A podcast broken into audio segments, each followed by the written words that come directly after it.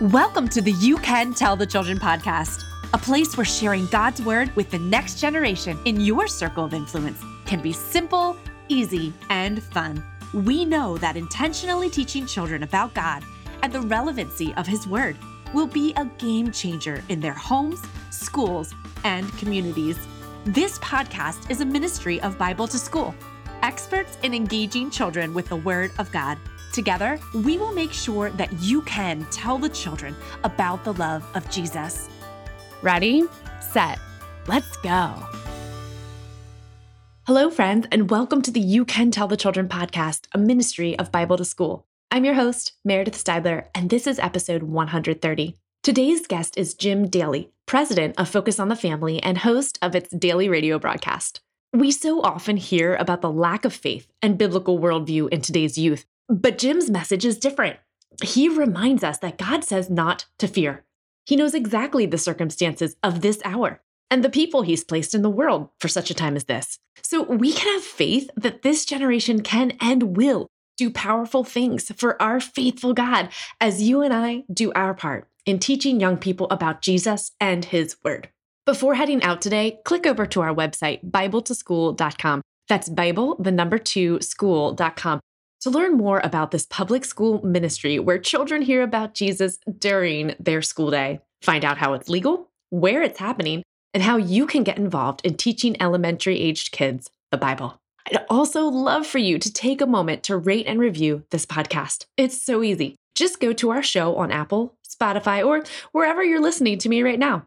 Scroll down the whole way until you see the stars and tap to rate. This helps others find us, which means more people being equipped to share God's word with the next generation. Are you ready to hear about the importance of teaching elementary age kids the Bible? Join Jim and Corey's conversation now.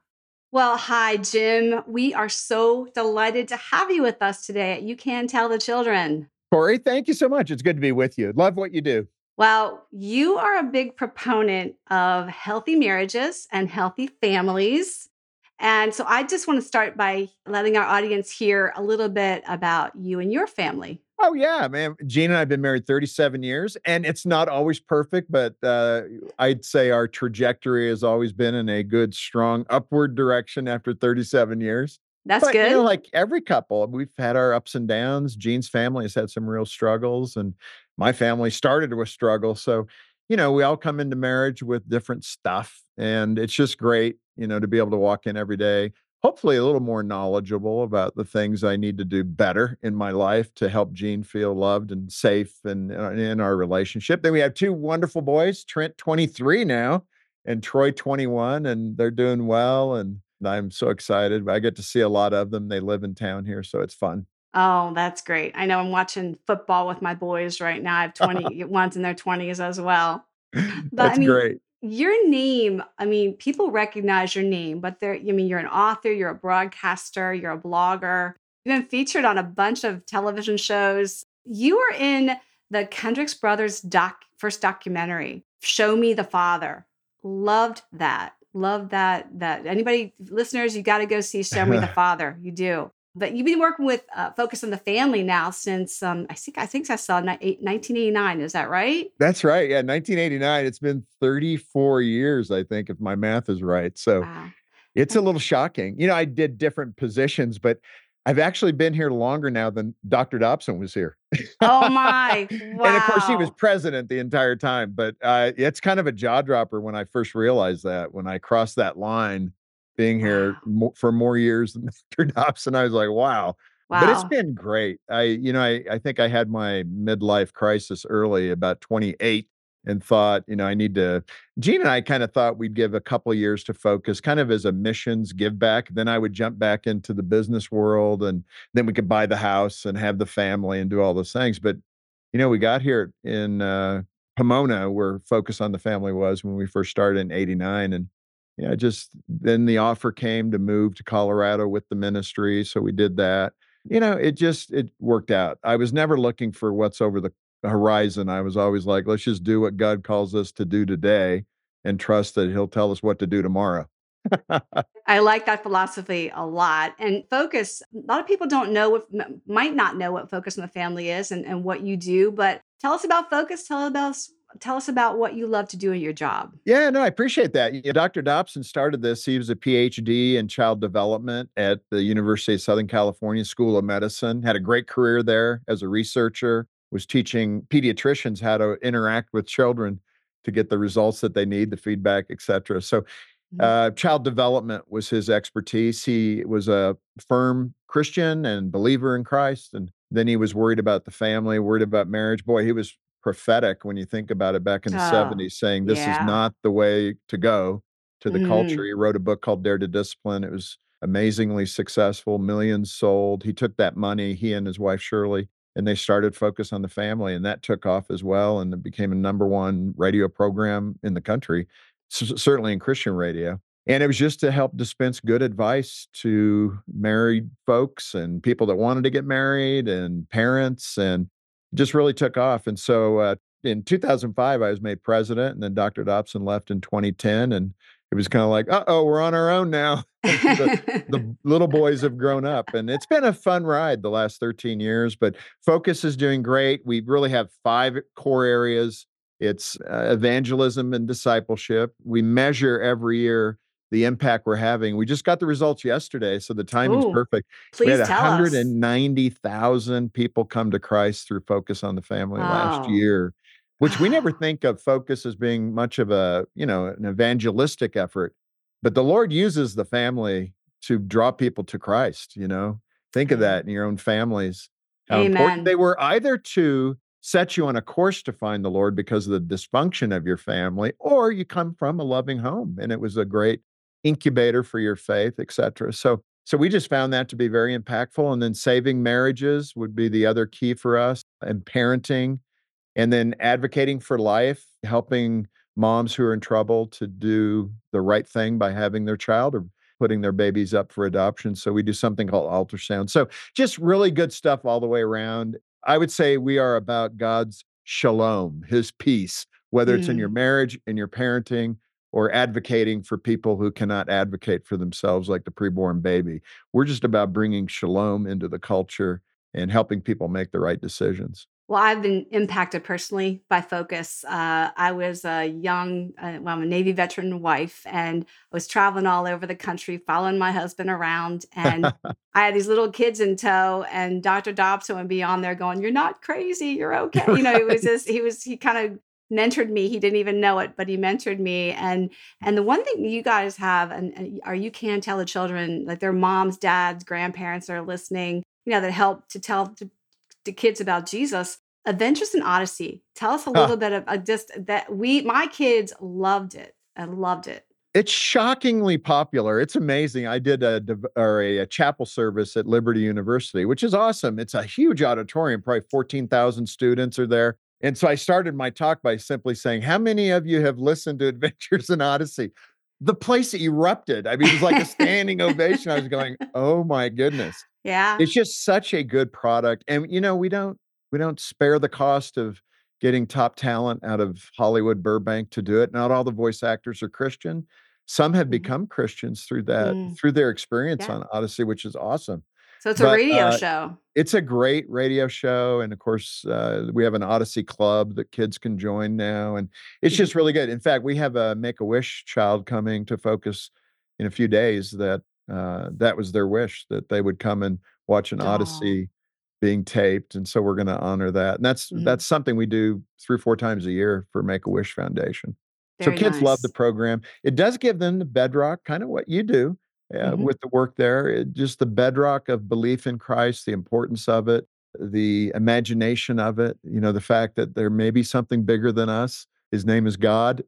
Yes. and he absolutely. sent his son to die for our sins, and you can have eternal life. So, those are the themes that come through uh, through very funny ways with Odyssey. It's a great, great series. Yes, so check it out. We'll be talking about that toward the end a little bit to check out Focus on the Family. But today we want to talk about the importance of teaching elementary age children the Bible. It's something that we do at Bible to School. We, we hit elementary age kids in public school. But why do you believe this is so important, Jim? Well, obviously, these are formative years. My own experience, we talked before we uh, started recording. Yeah, I was in Long Beach, California. My mom was actually only months away from passing away in, when I was in fourth grade. And she signed me up for, it gives me tears thinking about it, but she signed me up for release time. And there was a wonderful Christian woman, and there probably were 12, 13 of us that would get released from our regular school activity and we go to a room and she had i think she had the felt board and you know jesus uh, came to save us and eh, but just what i remember so distinctly about this person is just her her warmth and her kindness and she said things that in my heart I wanted to believe.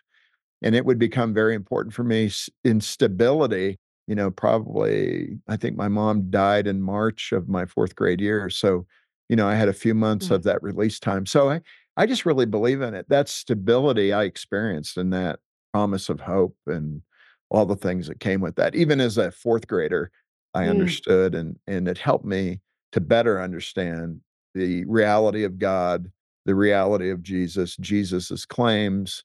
And then that just kind of grew. I, you know, I became a more committed Christian at 15 and then a more committed Christian, if I could say it that way, at 22. So it just kept it just kept growing. Yeah. And I would say that's the encouragement. You know, we don't have to take the whole bite or expect a child to take the whole bite at, you know, third, fourth, fifth grade. But what a great foundation that's laid when mm-hmm. we can talk to kids at that age to open up, especially against the what I would say the forces against them right now, the sexuality that's coming their way, all the destabilizing things, to simply come in and say, you know what, somebody loves you and cares about you, and he knows you, and his name is Jesus. And mm-hmm. he would love a relationship with you. And then to guide them through what that looks like. It's different in fourth grade compared to a junior in high school, compared to a senior in college and that was kind of my journey it just became more mature mm-hmm. more believable more understandable etc so i believe in what you're doing i love the fact that we need to reach children today let's pause right now and take a question from one of our bible to school kids do we live close to where jesus grew up for those of us living in the united states the answer is no we don't live close to where jesus grew up although there is a town called nazareth in pennsylvania there's one in Kentucky, and there's even a Nazareth in the state of Texas. But Jesus grew up in the town called Nazareth, located in the present day country of Israel. We love that our children are hungry to know all about Jesus, right down to learning where he grew up and imagining what his childhood would have been like there. And you had people, like I heard you say about your teacher in fourth grade, but you had people along the way in your life kind of pouring into you in, in middle school, high school. Is that right? I really did. You know, my mom accepted the Lord the day before she died, and that meant a oh. lot to our family. She came from a tough Catholic family. We didn't know much about her childhood. We didn't have the grandparents weren't connected on her side or my dad's side. But we could tell, you know, we said the Lord's Prayer from time to time. She would like sow seeds in us, even though she struggled with her own issues and all those things. But there was something we could see in our mom that she had uh, the essence of faith. And then we, she really made a commitment to Christ the day before she died. And that, again, that connects for me because that made an impression on me. I didn't fully understand it. But then the Lord brought teachers, particularly for me, Really? Because my home life was so disrupted and dysfunctional that where I found my structure was school and sports. And so the Lord used those elements in my life to really draw me into him and particularly Christian teachers. They just were very different from the rest, showed an interest, cared about me, had me over to their home for dinner in high school. My football mm-hmm. coach mm-hmm. actually wanted to adopt me. Wow. That, you know, whew, I didn't say yes because. I didn't want to hurt my brother, but who I was living with. But to be known that way and to be loved. Yeah. Was a huge, huge signal for me that wow. I'm okay. Yeah, I have a lot of lot of friends that are public school teachers or Christian mm. teachers, and you know they're always like, "I'm making a difference," and so you you are the result there that that they are. So that's totally. very very cool, very cool. I was just going to say to encourage them to keep going. You know, I can only mm-hmm. imagine some days you're swinging away. Could you imagine a seventh, eighth grade teacher? Oh my goodness! no. Pray for them every day in this country. You know, because yes. that's a tough crowd, but the sincerity and I think what's unique for a Christian teacher, particularly, is what they have. They have compassion, mm. empathy, mm. love mm-hmm. for that mm-hmm. child. And they have it in great doses, God sized doses. Yes. And when you, as a child, are receiving that, Yeah, it can change your life. And I Yes. am evidence of that. Yeah. That is so cool. We talked about a little bit about, touched on the darkness that is coming into kids' lives nowadays, younger and younger. And the recent survey by Arizona Christian University, I found that two thirds of parents with preteens claim to be Christian, but they only 2% of them, only 2% of the fathers and mothers have a biblical worldview. So, talk to me about that. Why do you think this is happening? Why is this a new normal that they don't they don't know know Jesus? You know, I think we often talk about culture seeping into the church. I think it's gushing in now. Uh, Mm. It's not just seeping in through the wood panels. It's like the wood panels are gone and the cultural negativity is just flooding through the doors, through the walls as an imagery of what's happening. I think the conviction issue is a critical one. I think I think we've got to wake up to what it means to be truly Christian. And what I mean by that, at least in my own experience, my own life, is the importance of orthodoxy, of course, the truth of God's word. But when you look at the early centuries, first, second, third centuries, I love that history. I love what was occurring. They were laying it all on the line. I mean, their lives Yeah. and doing it with such graciousness and love and truth that they were martyred, they were killed, but it turned Rome upside down. I mean, you got to Yeah. remember this started with one guy, Jesus, drawing 12, and then they drew 3,000, 4,000, 5,000. And what they did became critically important, what is called orthopraxy, the doing of the word. And that's where I think the church, both in order to experience it in a fuller way personally, but also to make the impact on the culture that we should be seeing as Christians, we need to do both orthodoxy, speaking truth, and orthopraxy, doing truth. And we've been a little anemic in that area compared to our early forefathers and mothers. So I'm excited. I think God's going to swing that pendulum back because we're going to be forced to live it. Hopefully, therefore, our marriages will be healthier by a large margin, not just a slight margin like it is today, but maybe we'll be more committed in our marriages, more committed to our kids. And, you know, here's the thing about what's happening with the culture when sin abounds, grace abounds all the more. You can't hide a light under the lampstand. You know, the whole, all the metaphors biblically. I think we're getting a point that the darkness is growing so dark that the light will grow brighter. And we just need to be Oh, ready yeah. to go. Oh, I absolutely say that. And a lot of parents ask me that question, you know, like how do you protect our your kids in public school or protect your kids from the darkness? And really, you have to prepare them. You know, it's coming in, like you, I agree with you. It's coming in, but um, you prepare it with Jesus and the Word of God, and and you can't go wrong with that. I mean, that that as you can tell, the next generation. I mean, are you feeling like that they will turn around in belie- believing biblical truth? Do you have that? You have that I- hope? You know, I do be- for several reasons. One, the Lord says, fear not. Okay. He doesn't say fear a little bit, He says, fear not. I've got Right, this. So, right. on the one hand, it's a little disingenuous. I've been around older Christians because I am one. but being on a panel discussion on a stage, for example, where that question is asked, what do you think of the younger Christian generation? And mm-hmm. I've had peers, Christian leaders say, I'm so worried. I felt like when I heard that, I felt like what we're saying is, Lord, you don't know what you're doing. That's a Right. dangerous place to be. yeah.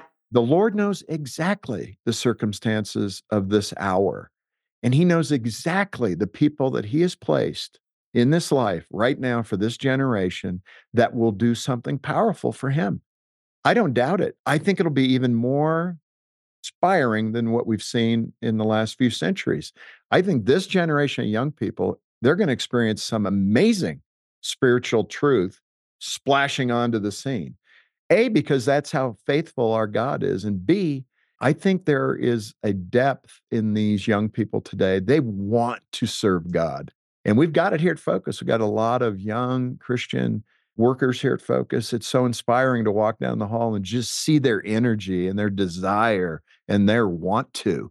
I would just say for the older Christian, just sit tight, trust the Lord, mentor those you can mentor, be engaged in programs like yours, volunteer to go be that person at that public school who can talk during release time with the kids That makes a huge difference. You care about me. Yes. And, uh, you know, they're not going to get that from all their teachers. And it is interesting that the very tool God has for us, the love of God, which we can express through that environment, we just choose not to do it.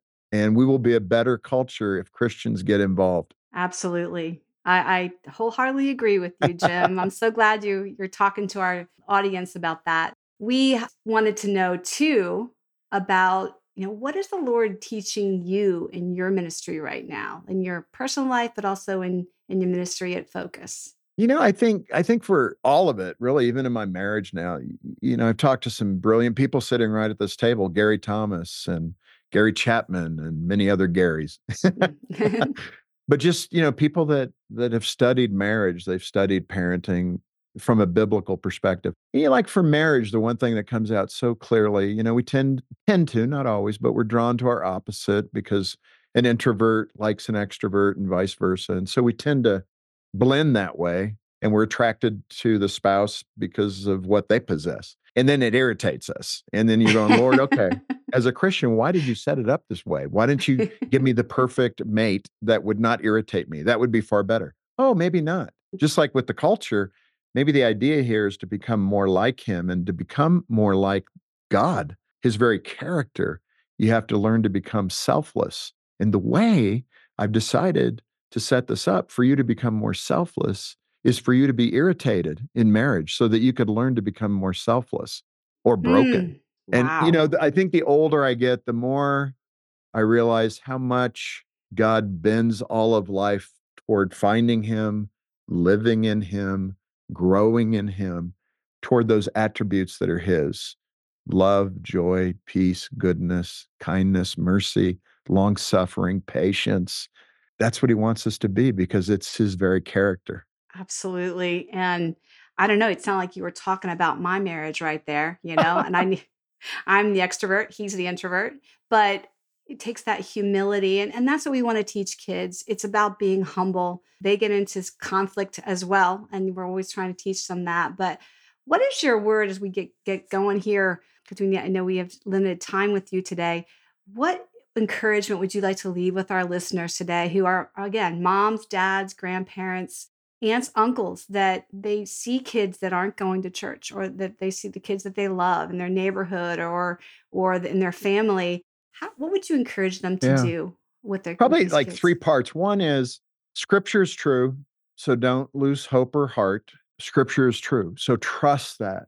And then, secondly, especially as a Christian parent, I've got two boys, 23 and 21. So, you know, we've got our nights we're going, uh oh, what's going on? But if you've done the job or you are doing the job, laying that foundation, and that there is love in the home, and I, I, stress that because, you know, so many of us cranky Christians, we're like, no, it's about the rules.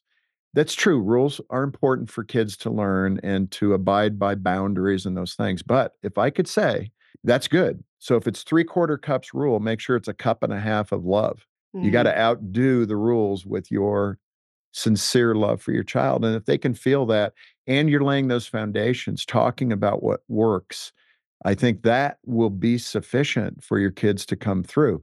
The third thing is then looking at the data. I mean, if you look at social science right now, it's all coming in on the side of biblical truth. The two parent loving family outperforms every other family formation type. That means a mom and dad who are in love with each other and not perfect, but doing a good job of teaching their kids the moral values that we talk about in the Christian community. Those are the strongest strongest families in the United States. I think that should give us hope that science, the Bible, and our own gut instincts as parents are kind of all lining up right now. And then kind of let worry fall to the side and enjoy life with your kids. Yes. Laugh, have fun, enjoy this journey that we have together, and make sure they know you're enjoying it. And I think at the end of it all, and your deathbed when your kids are around you and they're saying goodbye there is nothing better than having that kind of history with your family that they can lean into when they find dark times very well said jim our time together is closing i did want to say how can our listeners get in touch with you um, how can they learn more about your resources you have i know one resource you have is, is that you do something called uh, bring your bible to school Yeah, this is really fun. We started it probably eight or nine years ago. I can't remember. The first year we had about 8,000 students participate. We're aiming at public school children along with Christian school, anybody. But last year, it's the first, I think the first Thursday of October, which I think this year will be October 3rd. Bring your school day. And uh, we had a million students participate that brought their their Bible to school. Uh, it's legal to do. We work with Alliance Defending Freedom. They could print off a little legal sheet for the principal or the teacher who says, "No, don't do that." And uh, mm-hmm. no, they have expression rights just like everybody else, and so they can bring a Bible to school during recess or lunchtime they can read with the other students and there's people coming to christ through this effort all kinds of things so that's fun. You can learn more probably just by coming to the website focusonthefamily.com or people can call us at 1-800 the letter a and the word family. But we're here for you no matter what your journey is in your family if it's marital issues or parenting issues or whatever it might be uh, we're here to help guide you in that. That's the best way to think of focus we thank you for doing that in this whole uh, thing we call life, and we link arms as Christian warriors and organizations. And we thank you very much for doing that, the body of Christ. Would you mind closing our time together in prayer, Jim? Sure. And Corey, we so appreciate what you're doing with children and release time and schools. And I know you're in over 200 schools. That is fantastic. Now we just need to make that 20,000 or 200,000 schools. Well, I'm so ready, Jim. Kids, you know, yeah, I'm ready. so many kids need that help. So let's pray. Father, we are grateful to you, Lord, for your character and who you are and how you love us and the way that you, Lord, are mindful of us. It, it's almost mind boggling that the creator of the universe knows each one of us by name. You know, the hairs on our head. And for children today, Lord, that's so important. I know your heart breaks for the way they're being manipulated and the way their lives are being torn and thrashed apart by the enemy. Help us, Lord, as your body to step in and to be there for these kids, to be a friend, to be a good parent, to love them, to show them the better way, which is a relationship with your son, Jesus. Help us to do that as adults, not to shrink back, but to be bold, to be kind, to be loving, but to be bold in this culture to say enough when it comes to tearing our children apart. So, Lord, be with us as adults be with these kids, be with Corey and the organization to help reach kids during this release time. I'm so excited about that. And uh, Father, may the harvest be for your glory.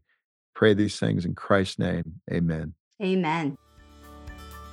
I don't know about you, but I am encouraged by Jim's positive view of this current generation. As we teach the kids in our lives about God and His Word, we don't have to expect them to take the whole bite right away. We can be confident that as we lay a biblical foundation at this young age, God will be faithful to complete the work that He started. Did you catch Jim's advice at the end of this interview? Do your kids see you enjoying life with them? I'd love to hear your thoughts. If you haven't already, make sure to follow Bible to School on Facebook and Instagram and go ahead and comment on these episodes. Hearing from our listeners, from you, it's the fuel that keeps our engines running. As we talk about teaching kids the Bible, you may be wondering if your area has a Bible to School program available to you. Great news! Our website includes a zip code search under the Find a Program tab, so you can locate the nearest program to you. Finally, join us next week as I talk to Bonnie Griner on habits of discipling our kids. Until then, remember, you can teach the kids in your life about the Bible.